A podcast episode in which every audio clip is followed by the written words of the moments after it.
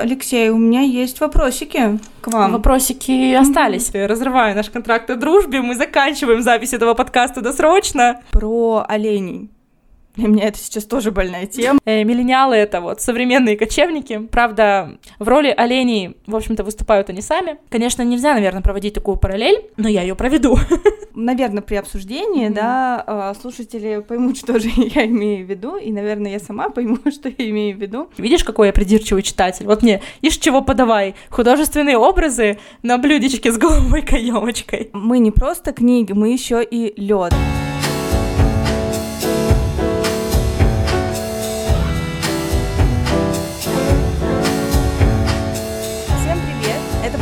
Лед и книги. И да, мы вернулись со вторым сезоном. С вами, как всегда, Дина, автор телеграм-канала «Книжный странник». И Даша, автор инстаграм-блога «Дарья Биатис». Ура, мы это сделали! Мы начали записывать новый выпуск. Вы бы знали, как это тяжело. Снова начать. Да, это правда. Прежде чем мы перейдем к теме нашего эпизода, давай, наверное, Даша, поговорим, о чем мы вообще занимались, пока подкаст был на перерыве. Занимались мы на самом деле много чем. Мы постарались с Диной поучаствовать в разных региональных мероприятиях, ведь мы не просто книги, мы еще и лед. Иногда больше лед, чем книги, иногда больше книги, чем лед, но тем не менее. Если вы к нам присоединились только в этом сезоне и еще не знаете, почему именно такое название, то кратенько позволю себе напомнить, что лед, потому что мы с Диной из Мурманска, и это такой вот северный регион, это действительно во многом про лед, про северное сияние, полярную ночь, про снег и многое-многое другое. И в первую очередь мы хотим с вами говорить не только о книгах, но и о классных литературных и окололитературных мероприятиях нашего региона.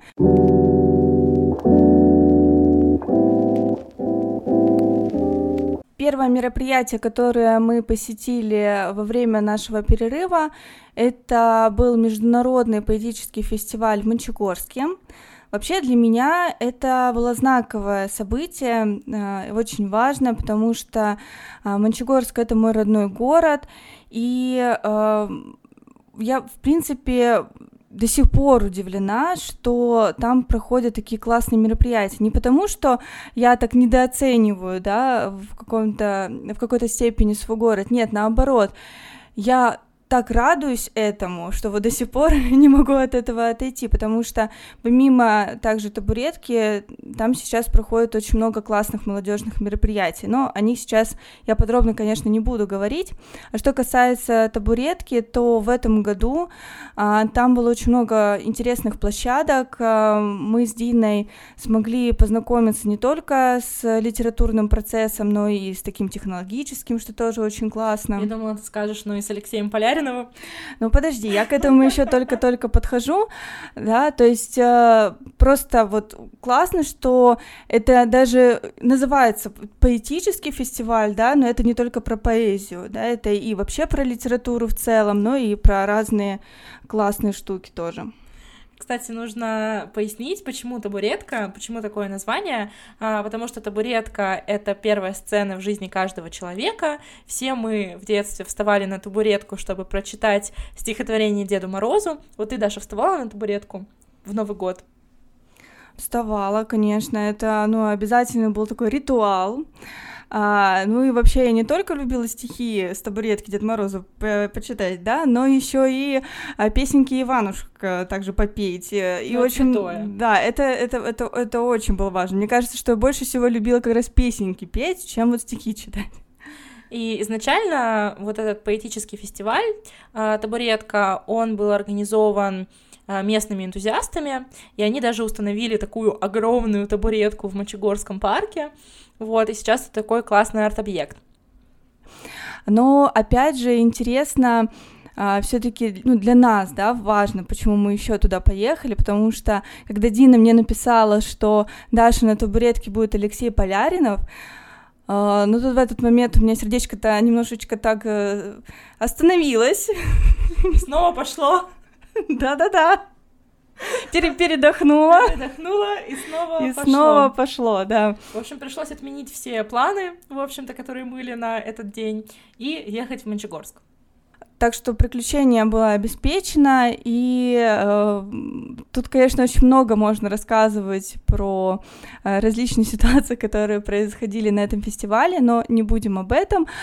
Вот в целом могу сказать, что сложилось очень теплое, очень уютное такое вот впечатление, да, от этого фестиваля, и было, конечно же, очень интересно послушать о книге «Риф», которую мы сегодня также обсудим, из уст самого же автора.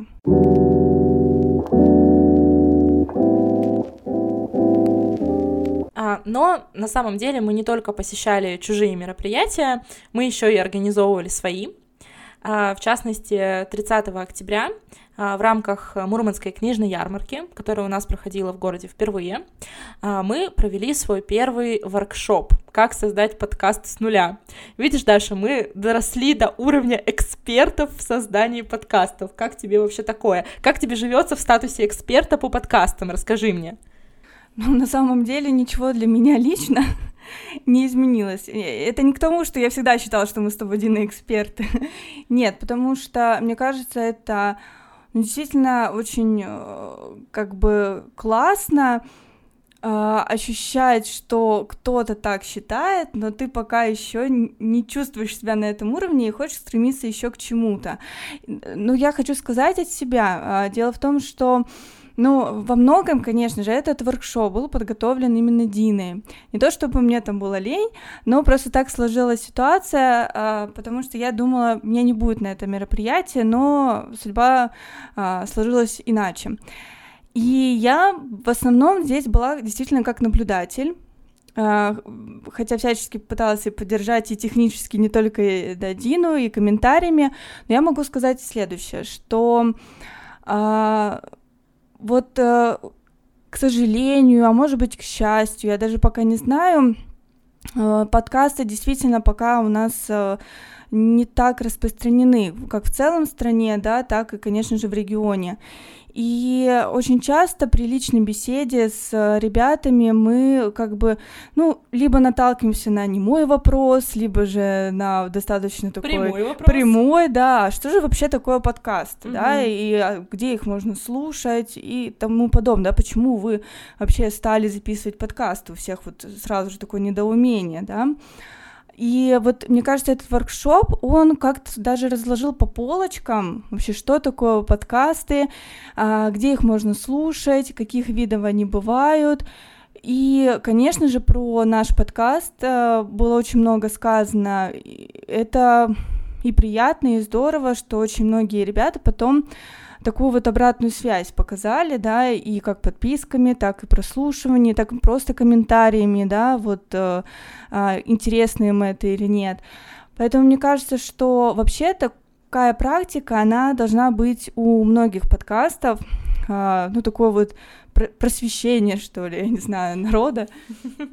Ну да, но на самом деле здесь мы, конечно, с Дашей не выступали прям как топовые эксперты в создании самых крутых подкастов, до этого мы, конечно, еще не доросли, мы скорее просто реально продвигали подкастерскую культуру, скажем так, немножко рассказали про то, что такое подкасты, какими они бывают, и поделились своим личным опытом, как мы делаем наш подкаст, с какими трудностями мы сталкиваемся, что у нас уже хорошо получается. И самое главное, что не зря у нас все-таки мероприятие называлось воркшоп, а не просто лекция. Мы в общем-то, нашими слушателями записали небольшие кусочки с книжными рекомендациями.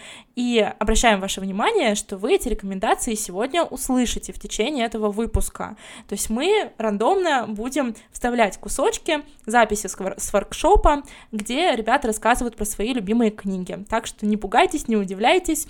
Вот такой у нас сегодня будет интерактив.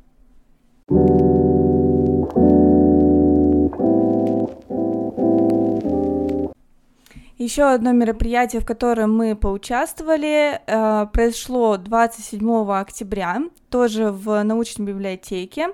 Это была дискуссия под названием «Россия настоящего и будущего». Ну, что-то такое, да. Да, и она, ну, эта дискуссия была в рамках литературной премии «ФИКШН35».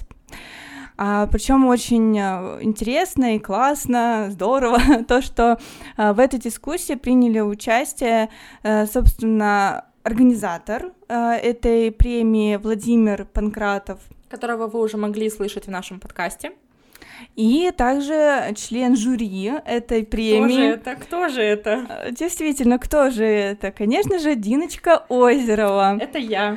Очень приятно.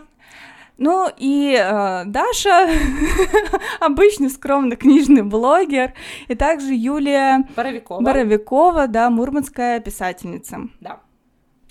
Поэтому на волне впечатлений от этого мероприятия мы сегодня хотим с Диной обсудить три книги из лонг-листа этой премии. Вот те книги, которые мы с ней прочитали, и вот, собственно, готовы обсуждать. Мало нам было самой дискуссии, да, мы хотим продолжения наших горячих споров и дебатов. Кстати, была онлайн-трансляция дискуссии, я думаю, что ссылочку мы оставим в описании к этому эпизоду. Если вам интересно послушать мнение других спикеров по поводу этих книг, о которых мы сегодня будем говорить, или же наше мнение по поводу других книг из лонг-листа «Фикшн35», заходите, смотрите, было очень жарко. Ну и первая книга, которую мы бы хотели обсудить, это роман писательницы Веры Богдановой «Павел Чжан и прочие речные твари». Кстати, интересно, что вот недавно этот роман стал лауреатом премии «Мастера ужасов-2021». Перед нами жизнь такого, как бы, с одной стороны, незрачного человека, такого неординарного, как Павел Чжан.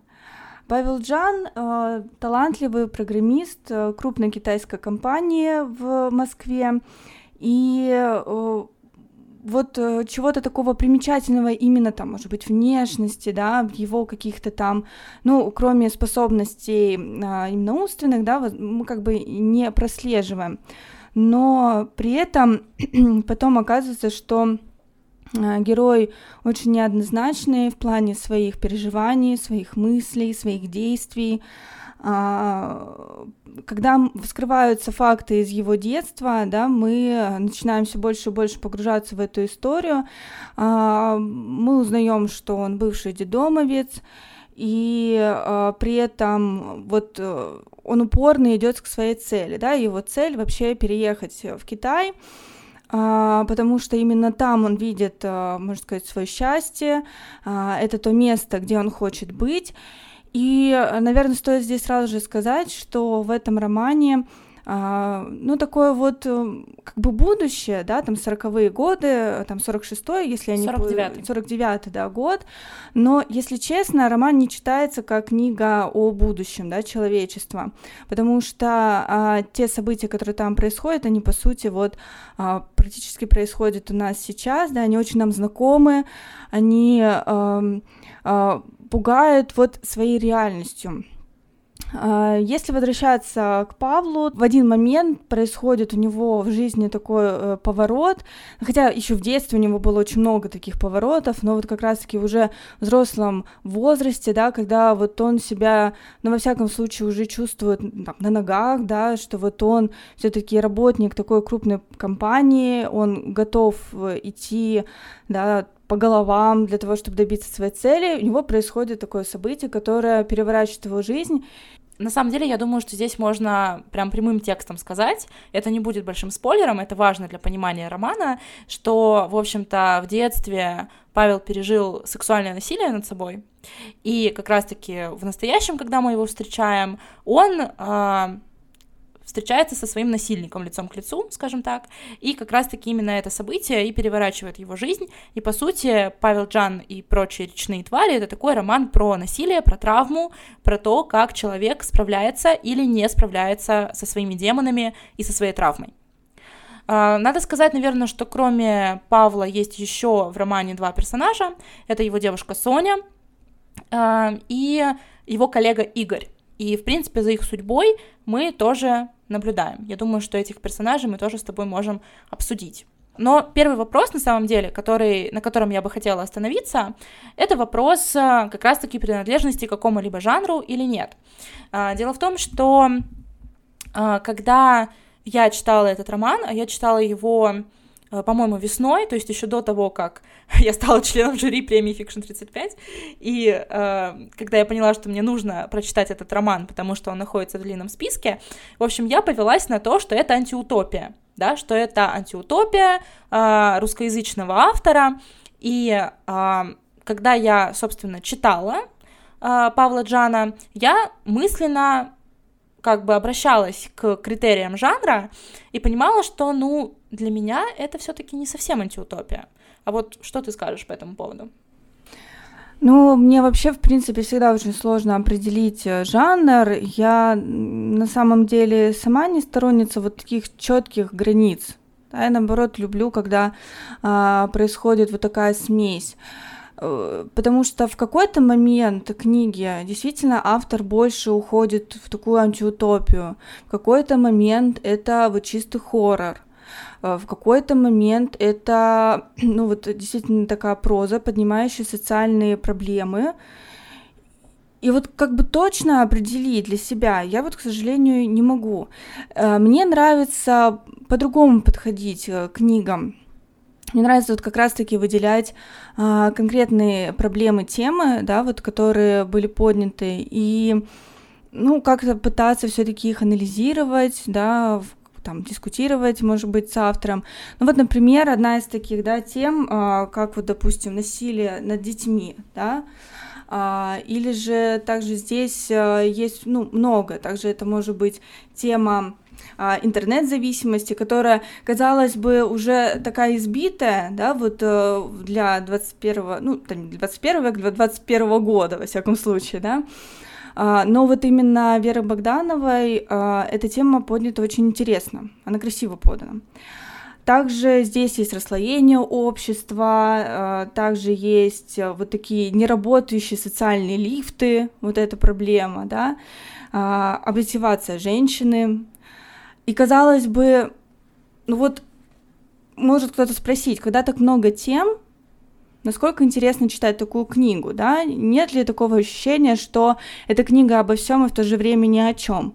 Нет, вот именно что касается этой книги, то здесь такого ощущения нет. Книга очень кинематографична. Я, мне кажется, в принципе, люблю обычно такое говорить, потому что мне нравятся такие книги, которые сразу же рисуют определенные кадры в голове. Книга сразу же цепляет своими вот такими проблемами, и вот честно, вот назвать ее каким-то конкретным жанром вот до сих пор не могу, потому что, мне кажется, это как-то упрощает книгу, когда ее называешь каким-то одним жанром. Нет, я, конечно, с тобой полностью согласна, и мы с тобой много раз говорили, что кросс-жанровость — это такое явление современности, если мы говорим про русскоязычную литературу.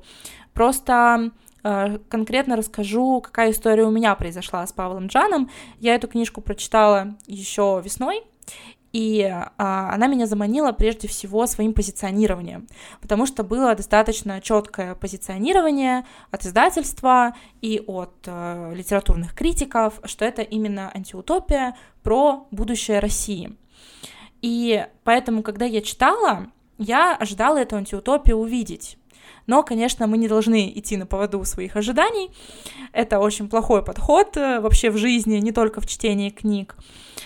Поэтому формально какие-то антиутопичные моменты здесь есть. То есть, например, сам сеттинг, да, то, что Россия является частью Союза азиатских государств. То, что китайская культура полностью вытеснила западную, что... В общем-то, здесь робот-пылесос есть даже в самой просто заштатной коммунальной квартире. или что все катаются на машинах с автопилотом, да, то есть это как бы такой интересный сеттинг, но просто как бы злой критик внутри меня говорит, что если все вот эти штуки убрать из текста, ну, по сути, ничего не изменится. Что если мы уберем все вот это фан-допущение, всю технологичность будущего России, суть останется неизменной, потому что в мире Богдановой, в мире Павла Чжана технологии, они никак не повлияли на общество. Технологии, конечно, очень сильно развелись, но общественные нравы, мораль, а во многом ее отсутствие, они остались на таком же уровне, что и сегодня. Поэтому я скорее хотела сказать, что я, наверное, ожидала прочитать книгу про будущее нашей страны, так или иначе, а прочитала книжку про настоящее. Или даже, может быть, немножко про прошлое, потому что какие-то моменты, например, с тем, как там бандиты пытаются отжать бизнес у как раз-таки Игоря, у коллеги Павла, мне как раз показались вообще привет из 90-х, то есть прям вот, по крайней мере, за счет тех методов, да, какими они пытались этот бизнес отжать. Я просто здесь, конечно, нельзя, наверное, проводить такую параллель, но я ее проведу. Мне вспомнился сразу Йен Макдональд, мой любимый фантаст, и его цикл «Новая луна». Там он описывает как раз-таки общество будущего, которое сформировалось на вот этой самой новой луне под влиянием разнообразных технологий, и мы можем увидеть, что это действительно общество абсолютно нового типа. Конечно, какие-то вечные вещи остались, безусловно, какие-то человеческие пороки, недостатки, это все есть, да, то, что вечно, то, что было всегда и будет тоже всегда. Но все равно мы видим, что что-то изменилось, да, например, там абсолютная свобода в плане самоидентификации, в плане сексуальной ориентации, в плане каких-то взаимодействий внутри семей. То есть, когда мы читаем «Новую луну», вот просто чем именно меня эта книжка зацепила, тем, что у Макдональда действительно получилось описать какое-то новое общество, какой-то вариант его развития, во всяком случае, то, к чему мы можем прийти через там какое-то количество лет. А когда я читала Павла Чжана, у меня не было такого ощущения. То есть у меня было ощущение, что я читаю книгу абсолютно про нашу современность. Я, опять же, не говорю, что это плохо или что это хорошо. Я говорю, что это идет наперекор с позиционированием этой книги. Ну и, в принципе, можно, конечно, сделать вывод, ну, что все циклично, да, и что, в конце концов, несмотря на технологический прогресс, ни к чему хорошему он нас не приведет, да и, в принципе, настроение-то у книги достаточно пессимистичное, да, по сути, это очень такая мрачная и безысходная книга, и, в принципе, этот тезис, он соответствует общей атмосфере произведения, но это просто то, что мне хотелось отметить. Еще у меня есть такой вопрос, который я бы хотела с тобой обсудить, вот по поводу как раз-таки речных тварей, китайской мифологии, как ты думаешь, насколько это удачно вписано в сюжет? Ну вот прежде чем ты задала этот вопрос, я как раз хотела отметить, что эта книга была первой прочитана из всего лонглиста премии «ФИКШН35». Почему? Потому что она меня заманила прежде всего своим названием. Вот такой отсылкой к чему-то азиатскому, да, чему-то напрямую китайскому. Мне стало просто интересно прочитать. И что касается, вот удачно или нет, применены здесь какие-то традиции, да, китайская мифология, я могу лишь сказать, что я только под конец книги поняла, что названия глав очень символичные, они отсылают нас к китайской мифологии. Я не сразу это поняла, то есть, если честно, даже сейчас вот я так думаю, а вот с чем они в итоге-то все-таки связаны? Но они там связаны с загробным миром и с тем судом, на который попадает душа, собственно, после смерти. Но я думаю, что все поняли только к концу книги, потому что именно в последней части автор нам дает эту подсказку.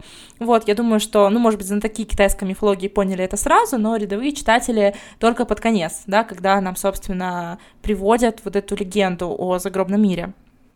Вот, так что, ну, конечно, говорить и здесь о том, что если бы не было этих китайских терминов, то ничего бы не изменилось, наверное, мы не будем, потому что сама по себе атмосфера, да, вот атмосфера Китая собственно, в мечтах самого Павла Чжана, да, в его воспоминаниях, там, может быть, там, я не помню, со слов вроде бы отца, то есть вот Китай рисовался конкретно, да, какие-то понятия эти, они только больше нас погружали вот в эту азиатскую атмосферу, но вот, к сожалению, задумка с главами, вот она, к сожалению, прошла мимо некоторых людей, в том числе меня. Как-то да обидно просто... даже, если честно. Нет, на самом деле, я думаю, что это очень удачная находка, на самом деле, и, в принципе, весь роман можно прочитать как такую большую метафору, да, вот этого суда души после смерти, но мне кажется, что этого было действительно недостаточно.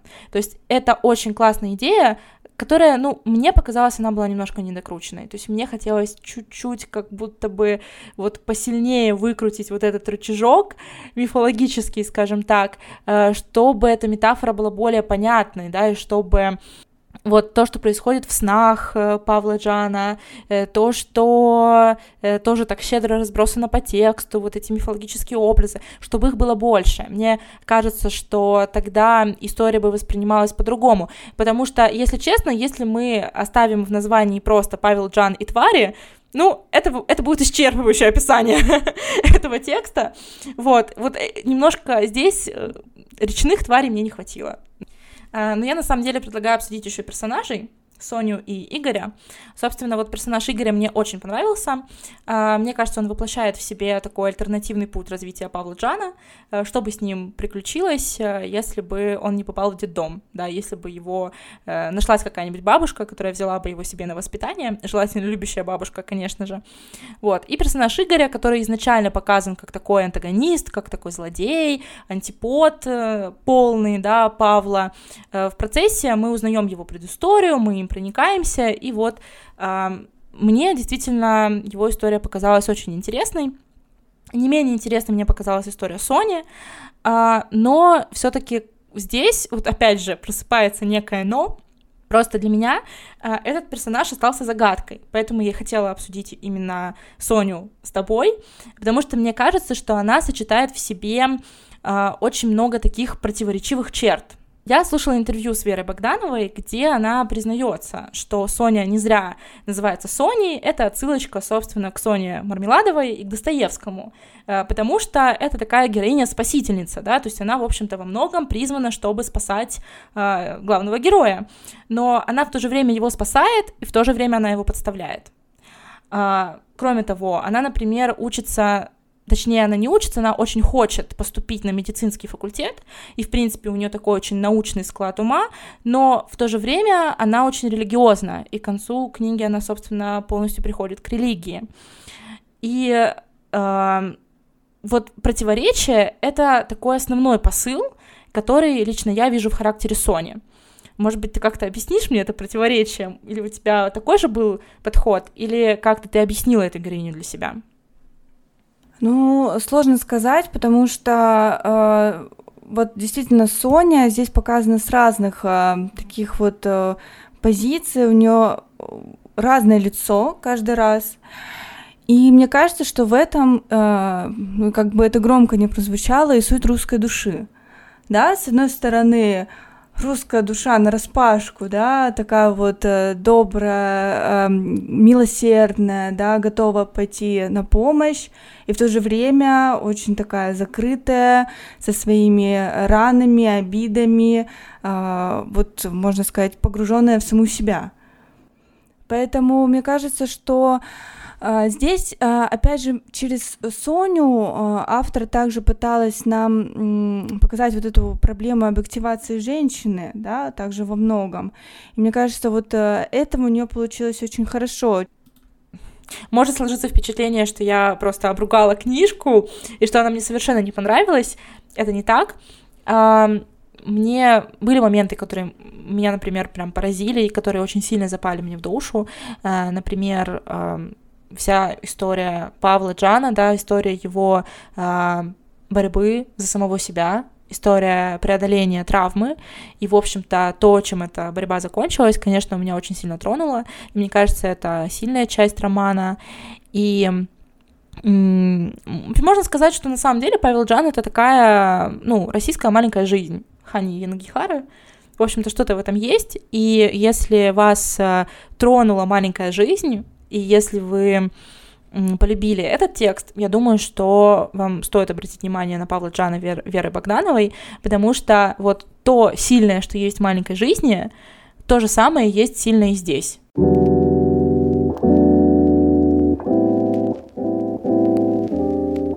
Всем привет, меня зовут Катерина. Я хочу рассказать вам о своей любимой книге. Это Шерил Стрейт «Дикая».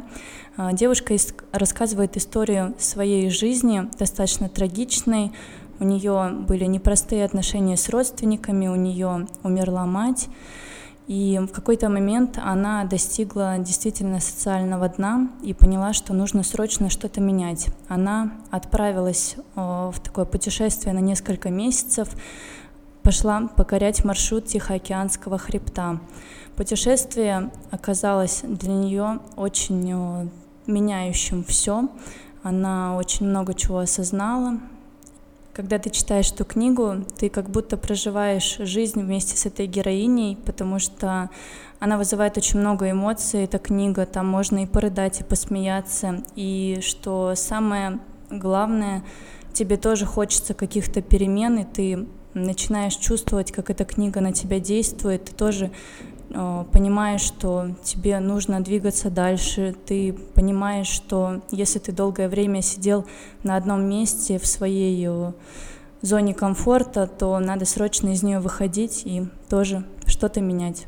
Ну что, мы переходим к обсуждению следующей книги. Это Алексей Поляринов с романом «Риф». Ой, ребята, если бы вы знали, что мы на самом деле можем, в принципе, отдельный, мне кажется, эпизод про эту книгу записать, но так как мы в таких рамках, мы постараемся очень кратко и по делу. Мне кажется, не осталось в России такого человека, который бы не читал роман «Риф» Алексея Поляринова, а скоро, я думаю, в мире не останется такого человека, потому что «Риф» активно переводится на иностранные языки, что не может не радовать. Но если вы такой человек, если вы еще не читали «Риф» и слушаете наш подкаст, то именно для вас вкратце мы расскажем, в чем там замес. В «Рифе» есть 3 сюжетные линии, 3 главных героини — это Кира, Ли и Таня. История Киры начинается в вымышленном городке Сулим в Мурманской области. Кира работает в архиве, и, в общем-то, ее история начинается с того, как в Сулим приезжает мужчина по фамилии Титов, который начинает расследовать, преступления прошлого, что в Сулиме произошел расстрел демонстрации, и об этом событии вроде как все забыли. Только лишь одна табличка на главной площади города об этом напоминает, но и эту табличку мало кто замечает. Но Титов ее заметил, он хочет выяснить, в чем же там было дело. Кира ему в этом помогает и узнает кое-какие интересные факты об этом событии и о том, как оно связано с ней самой. Героиня Ли учится в американском университете, и она попадает, в общем-то, в лапы очень такого необычного профессора и попадает в сообщество его студентов, которая, чем-то напоминает настоящую секту на самом деле. А, собственно, героиня Тани, она живет в Москве, и вот ее мать попадает в самую настоящую секту, и Таня пытается, в общем-то, что-то с этим сделать и как-то свою мать из этой ситуации вытащить. Наверное, первое, что хочется сказать про «Риф», это то, что это действительно очень увлекательный роман, что, кстати, большая редкость, как мне кажется, для современной русскоязычной литературы, такой, а-ля интеллектуальный, скажем так. То есть понятно, что есть литература, которая написана для развлечения, а есть литература, которая, в общем-то, заявляет о том, что она поднимает какие-то вопросы, и вот «Риф» все-таки относится ко второй категории, и большая редкость, что среди интеллектуальной прозы появляется по-настоящему увлекательный роман, который очень интересно читать, с настоящей интригой, потому что в определенный момент все эти 3 сюжетных линии сходятся воедино, и нам очень интересно наблюдать за переплетением судеб главных героинь. То есть это роман, который развернут лицом к своему читателю, что уже очень здорово. Да, «Риф» — это действительно такой роман, который выбрал в себя, как вот я люблю, сегодня у меня ключевое слово — это тема, да, до этого у меня были всегда ассоциации, да, сейчас это тема, но, во-первых, это роль ритуалов в жизни человека, да, причем не только каких-то религиозных ритуалов, а вообще повседневных, также психология сект, отношения с родителями, и тоталитарное мышление. Ну вот, что касается отношения с родителями, здесь, конечно, эта тема на самом деле во многих произведениях встречается, и порой уже даже кажется, что эта тема настолько уже часто появляется у тебя перед глазами, что возникает такое вот ощущение, не удивишь ты меня, писатель, да, вот в какой-то степени, покажи мне, что я еще не знаю из этой темы. А здесь мне понравилось, что это отношения не в целом, да, дети и родители, а вот именно дочки и матери, да, то есть здесь вот эта тема, она интересна с точки зрения именно писателя-мужчины, да, вот тоже вот как она поднимается. Вклинюсь и скажу, что вообще это моя любимая тема — критиковать писателей мужчин за то, что у них такие неправдоподобные героини получаются, но здесь, в общем-то, Алексея Поляринова можно только похвалить, потому что у него реально получилось написать очень такие цельные, объемные, настоящие, живые образы главных героинь. И здесь, конечно, можно просто стоя поаплодировать. Ну и, пожалуй, другие темы, о которых я уже сказала, они здесь для меня стали действительно такой находкой. Я про такое читаю мало, и, наверное, это, по сути, даже первая моя книга. Например, «Психология сект». Да? Вот про секты я никогда раньше не читала, хотя нет, вру. Что-то было у Филиппа Дика. Я, правда, сейчас не вспомню точно название книги, но там тоже что-то было про секты. Но это настолько стерлось из памяти, и остались какие-то только обрывки. И сравнивая как раз-таки с «Рифом» Поляриновым, хотя это книги совершенно разные по написанию, да, по идее, но «Риф», конечно же, очень сильно зацепил этой темой. Она была, наверное, самая такая яркая здесь. Причем при беседе, да, с писателем, как раз-таки на фестивале «Табуретка», мы очень много узнали по поводу этой темы, почему именно ее выбрал Алексей Поляринов, да, почему у него выбор пал на такую одну из самых сложных тем. Мне бы, например, если бы я так представлю, что я там писательница, да, мне было бы даже страшновато писать на такую тему. Не потому, что там меня, не знаю, закроют или еще что-то, а потому что эта тема очень такая объемная, запутанная. Про сектов так-то много информации, но она настолько сложна порой, ее сложно подтвердить, да, эту информацию, что это действительно интересно. Складывалось, я знаю, у Дины складывалось впечатление первое время, что тут больше как такое чтение Википедии, да, наверное, такое ощущение было при чтении романа. У тебя до сих пор это ощущение после встречи с Поляриным сохранилось, или все-таки ты осталась с этой точки зрения? Не то чтобы чтение Википедии, конечно, чувствуется, что Алексей Поляринов, он провел грандиозный ресерч, и он изучил огромное количество материалов по теме сект, и не только по теме северных легенд, по теме исторической памяти. Это все то, что здесь есть. Но, если честно, есть ощущение, что Поляринов, он остановился на этапе ресерча и такого первичного анализа. То есть местами мне действительно казалось, что я немножечко так читаю Википедию, потому что, слишком напрямую мне подавалась информация, то есть такое действительно было, и такое сохраняется до сих пор. Мне бы действительно хотелось, чтобы этот ресерч как-то глубже был имплементирован в текст, чтобы... не напрямую мне какие-то факты подавались, да, а чтобы они подавались мне через художественные образы. Видишь, какой я придирчивый читатель? Мне, ишь чего подавай, художественные образы на блюдечке с голубой каемочкой. Но чего греха таить, мне действительно вот этого не хватило, это правда. Но что мне понравилось, кроме потрясающих женских персонажей, здесь я до сих пор просто в невероятном восторге, мне понравились отсылки.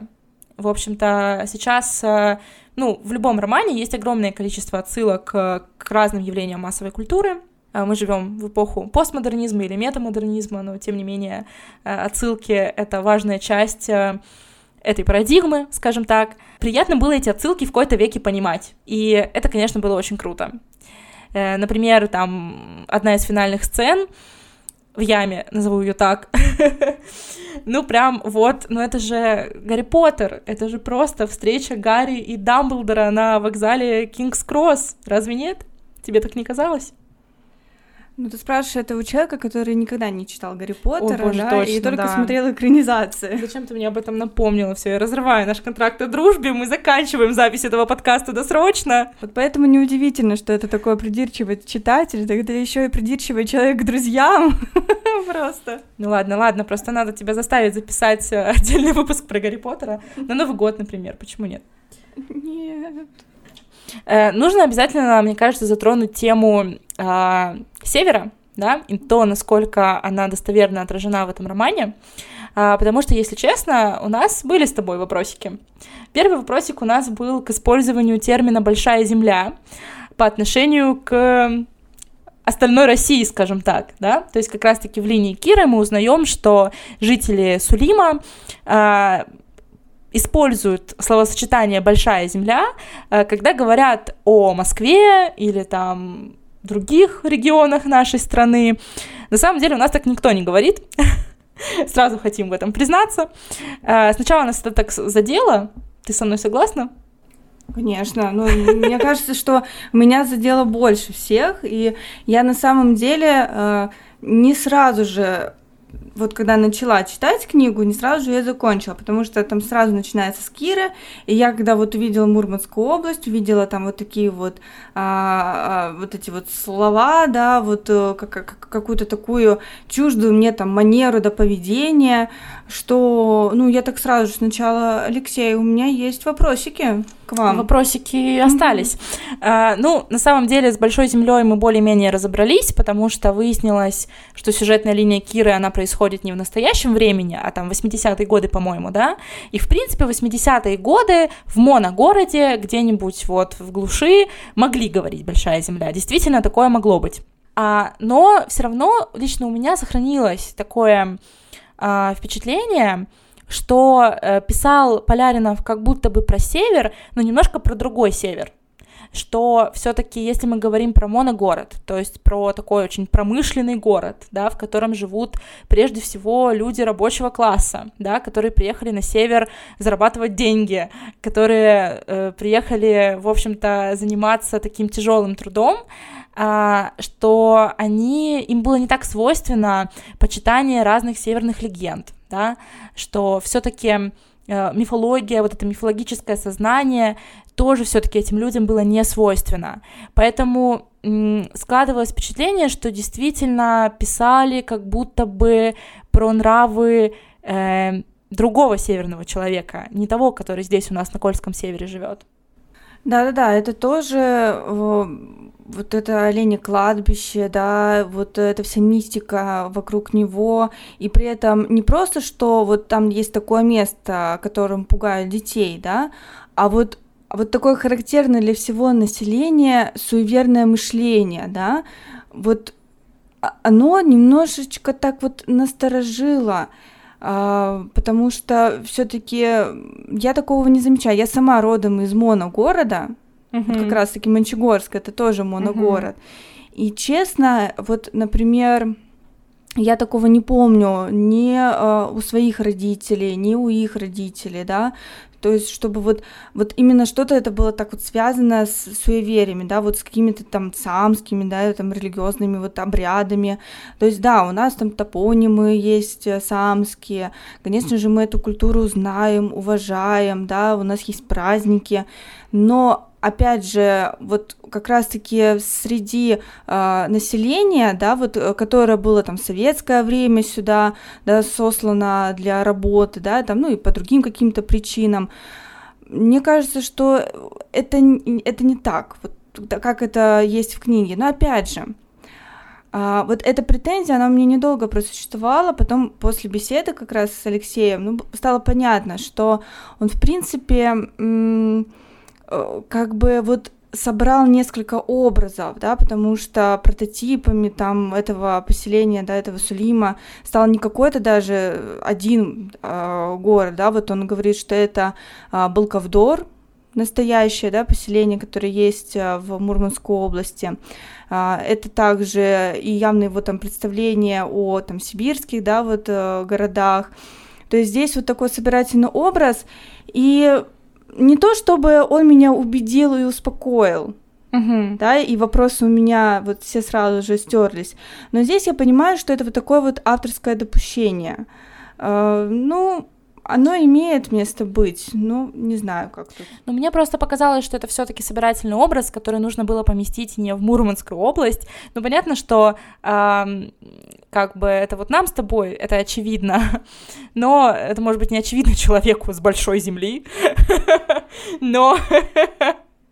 Тем не менее, просто действительно особенность именно Кольского севера в том, что здесь очень низкое влияние религии, очень низкое влияние каких-то мифологий местных народов, да, здесь нет практически у людей мифологического или суеверного мышления, здесь все такие работяги, как раз-таки особенно 80-е годы жили, скажем так, которые приехали сюда заниматься тяжелым трудом, которые работали на комбинате, на заводе, и которым, честно говоря, было не до суеверий. Это особенность именно этой местности. Поэтому, если бы этот собирательный образ северного города был помещен там куда-нибудь в Сибирь или на Чукотку, для меня это было бы более достоверно. Но это просто потому, что я житель Мурманской области, вот и все. Думаю, что, наверное, для среднестатистического человека с большой земли, может быть, это и не так важно. Ну что, ну вот уже жаркая, да, конечно, дискуссия. Вот, но вот... Я воспылала просто любовью к Алексею Поляринову, и вот уже поутих тот огонь какой-то вот вражды, который зародился у меня еще в самом начале. Хотя все равно, конечно, я во многом с тобой согласна, и... Но я сейчас цепляюсь здесь вот за что. За то, что эти истории... ну, во всяком случае, две истории двух девушек, они оказались настолько, как ты, Дина, говоришь, концептуальными, вот лично для меня. А почему? Потому что вот Кира, да, ну, помимо того, что она вот живет в Мурманской области, она еще и работает в архиве. Для меня это вообще вот тоже вот очень близко. Мне было интересно почитать про вообще, хоть там это немножко совсем, к сожалению, для меня, да, вот про работу в там небольшом, да, вот архиве в Сулиме. Опять же, про оленей. Для меня это сейчас тоже больная тема, Дина очень знает, потому что я уже который месяц мучаю статью про оленеводство саамов, поэтому, когда я встретила оленей еще и у Поляринова, я поняла, что это судьба. Конечно, к сожалению, я его как источник не смогу приводить, но все равно, да, это тоже интересно. Потом вторая история про Ли, да, которая в аспирантуре учится, да, для меня это еще одно прямое попадание, и когда я читала про ее взаимоотношения с профессором, мне даже стало страшно, что если бы у меня такое было, я даже не знаю, как бы я себя вела на ее месте, это же такой страх попасть под влияние вообще профессора, да, и вот там жутких его там каких-то делишек. Ну, вот интересно, вот то есть меня, я простой читатель, меня цепляют вот такие вот простые вещи. Очень, которые relatable. Ну вот, ну да, то есть мне порой не нужно ничего такого прям сверх там сложного, да, вот если это откликается во мне внутри, да, и мне это знакомо, мне это классно, мне здорово, мне охота это читать, и все больше и больше погружаться в эту историю. Причем мне очень нравится еще видеть в этих историях, там, не знаю, друзей, знакомых, ну вот их какие-то, может быть, жизненные обстоятельства, и видеть, что у героев этой книги они вот чем-то вот похожи. Но это вот очень классно. Вот это как-то сближает очень сильно с писателем. И мне кажется, что такие книги, они вот действительно подойдут для разного рода читателя. И такому простому читателю, как я, и такому читателю, как Дина, которая на минуточку с такого там претензии к писателям, да? Я сегодня вообще с претензией ко всем. Ну вот еще такой момент, который, я думаю, стоит обсудить, это вот как раз тема роль ритуалов. Uh-huh. Да, вот насколько тебе вот эта тема здесь была интересна, вообще у тебя много у самой вот таких ритуалов, задумывалась ли ты сама об этом когда-нибудь?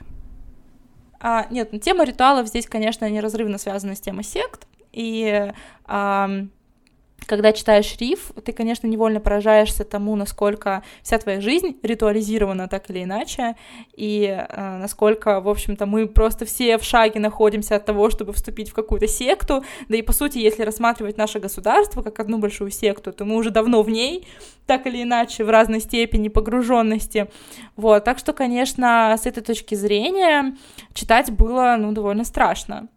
Вот. А что касается темы исторической памяти, Даша, у меня тоже есть вопрос, на который я хочу тебя подловить. Как ты думаешь, насколько тема исторической памяти здесь была раскрыта? Потому что, мне кажется, это тоже, на самом деле, такая тема, которая недавно начала всплывать в произведениях русскоязычных писателей. Можно вспомнить, например, Степанову с ее «Памяти-памяти», да, это же, в принципе, такой роман-эссе, который посвящен этой проблеме. Алексей Поляринов явно тоже заходит на тему исторической памяти. В общем, что ты скажешь по этому поводу? Ну, здесь она интересно показана, да, ну, вот ярко она показана, пожалуй, в истории Киры, да, потому что это вот такая память, да, память о прошлом, память о вот тех событиях, которые, да, произошли в Сулиме, и как вот дальше эта историческая память транслируется, как она видоизменяется, как она, ну, не благодаря, а вот, к сожалению, вот таким неправильным поступком может быть даже видоизменена и в архивных документах, да, то есть вот как люди могут управлять этой исторической памятью. Это тоже было интересно посмотреть.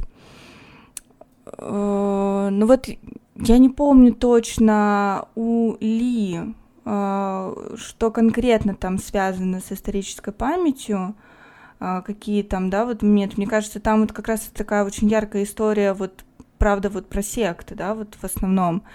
У Тани, ну, может быть, это такая больше историческая память через память семьи, наверное, все-таки, да, вот, потому что потом-то мы понимаем, что эти истории еще и связаны друг с другом, по сути, одна втекает в другую и вытекает, да, то есть вот это, как бы, наверное, историческая память, она, не знаю, можно так сказать, кочует, да, из одной истории в другую. Для меня, на самом деле, эта тема не была такой самой, как бы, яркой, и когда я прочитала уже книгу и читала уже какие-то критические обзоры, опять-таки столкнувшись с заголовком темы дискуссии на табуретке, да, там вот как раз присутствовало обсуждение вот этой темы, я поняла, что, ну, действительно, ну, как бы эта тема там есть. Ну, я согласна с тем, что она там не слишком яркая, но она, мне кажется, самая важная из всех тем, что есть в Рифе, и действительно ты просто поражаешься тому, ну, мне кажется, мы с тобой как историки это прекрасно понимаем, да, что на самом деле наша память, наше наследие — это нечто очень хрупкое, и есть огромное количество людей, которые готовы над, в общем-то, этим поизгаляться, и насколько действительно важно хотя бы постараться сохранить какую-то объективную правду, если она существует, насколько это важно, насколько это ценно, но насколько сложно это сделать. Ну, это действительно очень сложно сделать, и во многом, поэтому, мне кажется, нужно, во-первых, всем прочитать обязательно. Поляринова, мне кажется, да? Все уже прочитали, если честно. Всем тем, кто не читал, хорошо, обязательно прочитать и поделиться своим мнением с нами в комментариях. Обязательно. Да. Ну, обязательно еще и в Apple подкастах, вот об этом стоит тоже сказать. Вот это ты вырулила, конечно. Не то чтобы мы против комментариев в Казбоксе, мы, наоборот, только за, потому что там они тоже поутихли. Вот, но вот в Apple подкастах, пожалуйста, пишите.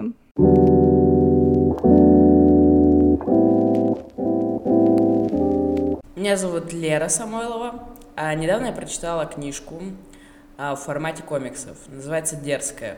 Там рассказано около... Не помню, честно, сколько историй там рассказано, но там очень интересно рассказано про женщин в истории, что они сделали и чего добились вообще их жизнь. И это очень интересно. Стоит почитать. Ну и еще одна книга, которую мы с тобой сегодня хотим обсудить, это роман Булата Ханова, который называется «Развлечения для птиц с подрезанными крыльями». Ну, в общем-то, что сказать? Это книжка про пиво.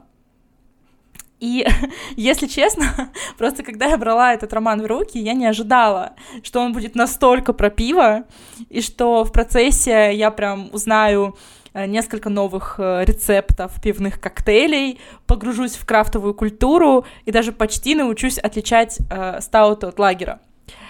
Так что всем фанатам пива посвящается, в общем-то. Да, эта книга опасна тем, что вы очень сильно захотите пойти в соседний паб, да, и, собственно, попробовать все то, о чем пишет Булат Ханов, наверное, сразу еще и вместе, наверное, смешать. Ну, очень интересно, особенно интересны, конечно, рецепты пивных коктейлей, да.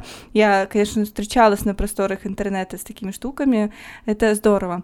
Ну, как бы вы сейчас думаете, ну и чё про пиво, ну, как бы, ну, я и в интернетике там прочитаю, да, а книга-то чё? Но, а книга, на самом деле, с таким очень интересным тонким юмором. Mm-hmm. И здесь, вот как у Поляринова, моё любимое, разные герои со своими разными историями. Здесь также каждая глава, она посвящена истории конкретного героя. Здесь их 4 персонажа, да, это Елисей, Ира, Сергей и Марк. Да, Марк. Вот на самом деле персонаж Марка, он у меня как-то... в основном ускользает вообще из моих мыслей, когда я снова начинаю про него что-то читать, мне приходится вспоминать, потому что для меня яркими героями как раз-таки стали Елисей и Ира, а вот Сергей, он ярок благодаря вот тому, что вот он антагонист, да, mm-hmm. и тому, что он, собственно, и владелец пивного бара, да, что он как бы... Вот где зло-то притаилось в наши дни. Да, что самое, как бы, вот, наверное, чёртовы первое капиталисты. Да-да-да. Что касается героев, да, вот Елисей, уже само такое имя интересное, да, красивое, и вот оно... Вот у меня такие тоже, как я люблю, ассоциации, да, вот о бескрайней, да, вот России, о бескрайних каких-то таких просторах. То есть вот он такой молодой человек, который в вечном поиске самого себя, который, ну, можно, мне кажется, всё-таки открыт для нового какого-то опыта, да, для новых чувств. И вот он отправляется в... вымышленный город, о котором сейчас Дина расскажет, потому что я так и не выучила его название. Он называется Элнет-НР, вроде бы, если мне память не изменяет. Ну, на самом деле, мне кажется, что эта книжка не только про пиво, разумеется, это книжка про миллениалов, то есть это такой портрет поколения 30-летних. И определенные характерные черты этого поколения мы можем видеть в наших главных героях. Ну вот, первое — это кочевничество. Не зря мы тут вспоминали самов с их оленями. Видите, все взаимосвязано в этом мире. Миллениалы — это вот современные кочевники. Правда, в роли оленей, в общем-то, выступают они сами.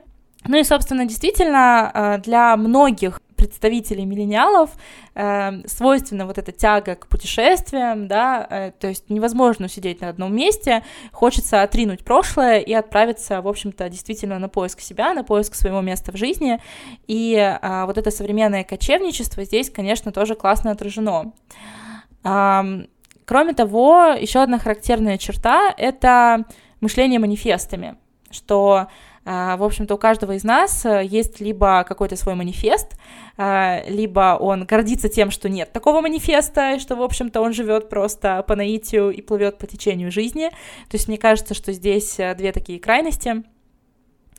И действительно, мне кажется, важная тема, которая поднимается в этом романе, насколько мы готовы действительно отстоять свои жизненные принципы и убеждения. Потому что красиво говорить мы научились, красиво говорить мы можем, да, и на словах, в теории у нас у каждого...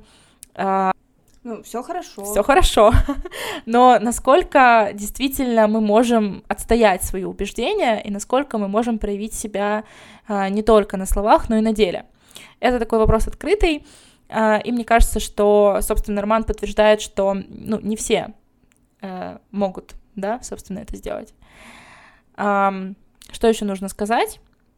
Что еще хочется сказать? Про регионы, да, про то, что вот как раз-таки очень здорово, что здесь тоже вроде как вымышленный город, да, вымышленный город в вымышленной национальной республике, но мне кажется, здесь, в общем-то, определенные черты показаны довольно достоверно, то есть сам автор, он из Казани, и мне кажется, что какие-то черты вот Республики Татарстан здесь отчетливо видны, да и в принципе это тоже такой собирательный образ всех национальных республик в составе России.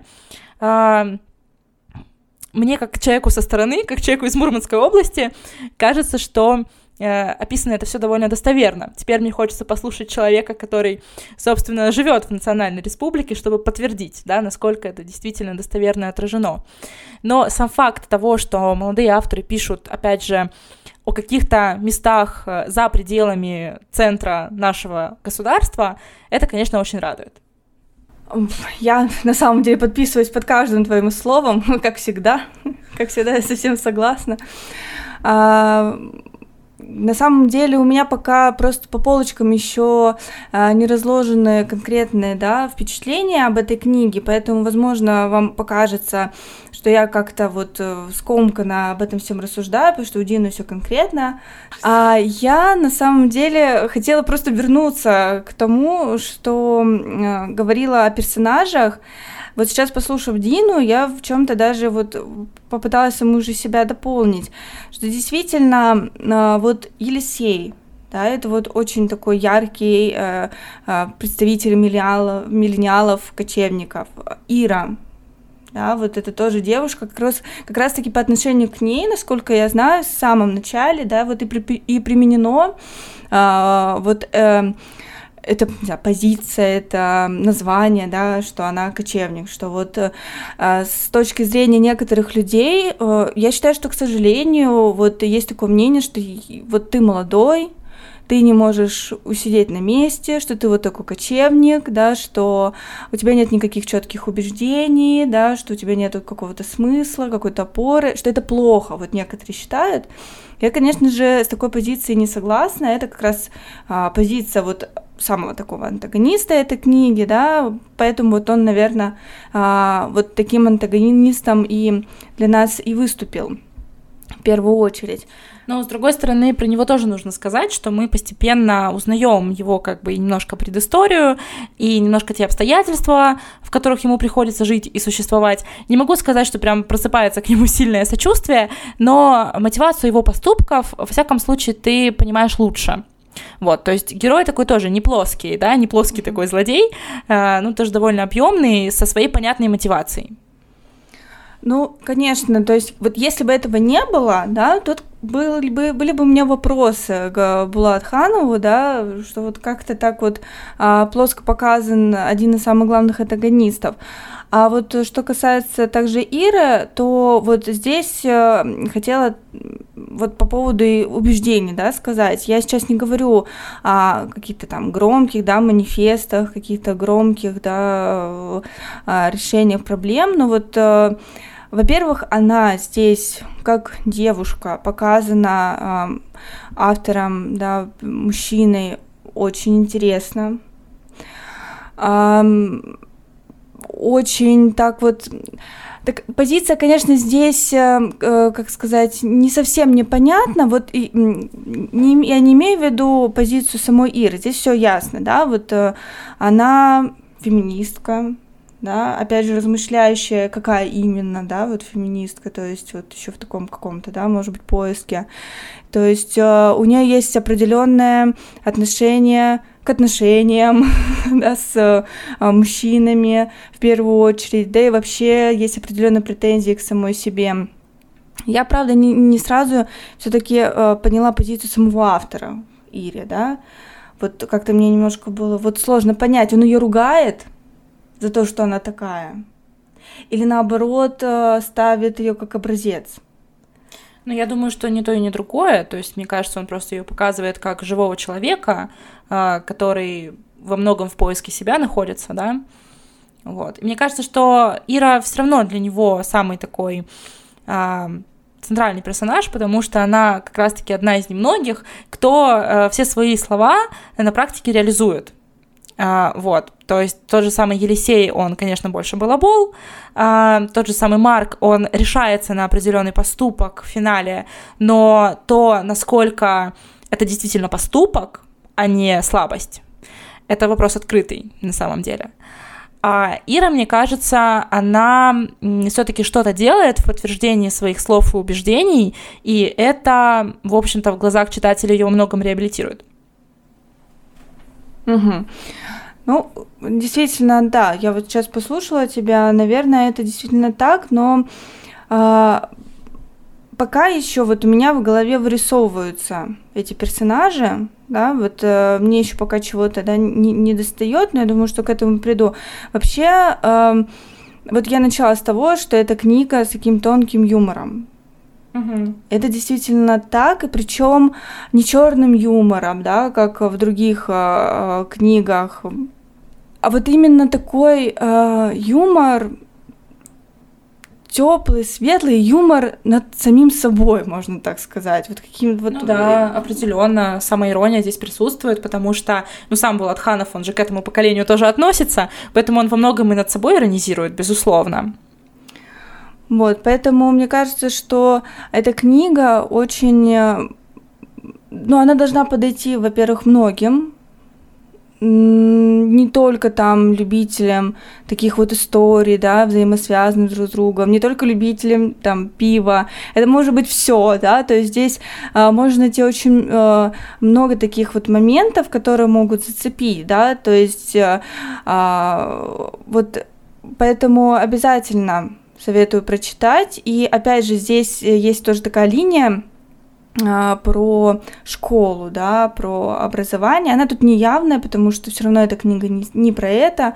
Но вот я вспомнила как раз другую его книгу, которую Дина мне уже рассказывала. Да, это «Непостоянные величины», это предыдущая работа Булата Ханова.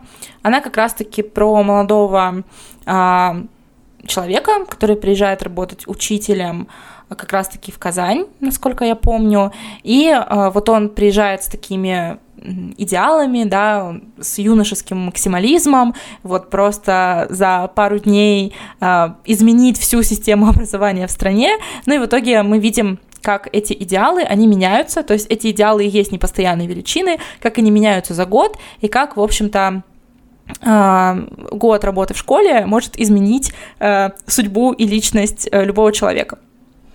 Да, вот здесь, собственно, эта линия показана через, опять же, Иру, да, который является и еще и репетитором по истории обществознания, то есть вот снова вот это любимое слово Дины «концептуальненько», да, произошло. Relatable.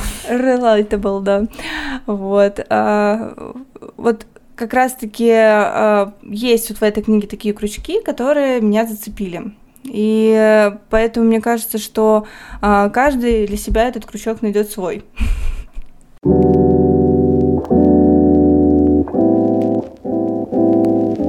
Меня зовут Диана, и последняя книга, которую я прочитала, была книга Лены Сокол «Водитель для дочери».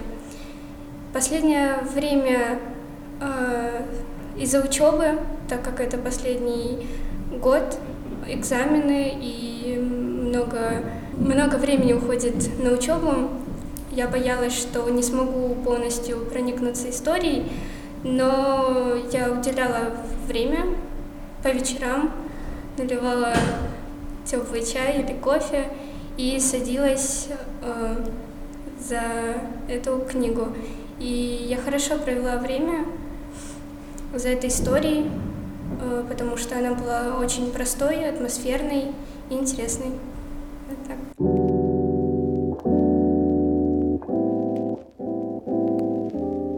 Ну что, давай заканчивать. Я думаю, что у нас сегодня получилось интересное обсуждение. Если вы дослушали этот выпуск до конца, большое вам спасибо. Напишите в комментариях к этому эпизоду в нашем Инстаграме или на любой платформе, где доступны комментарии, насколько вам понравился такой формат, насколько вам понравилось, когда мы именно обсуждаем книги, которые мы обе читали. Я думаю, что ближе к январю-февралю мы, может быть, запишем еще один эпизод про ФИКШН35, когда уже появится шорт-лист. Ну и пишите ваши впечатления, что вы вообще думаете об этом выпуске и какие темы вы бы хотели услышать в наших последующих выпусках. Нас можно послушать на разных подкаст-платформах. Подписывайтесь на наш Инстаграм, подписывайтесь на нашу группу ВКонтакте, и будет вам счастье. Всем пока-пока! Пока-пока!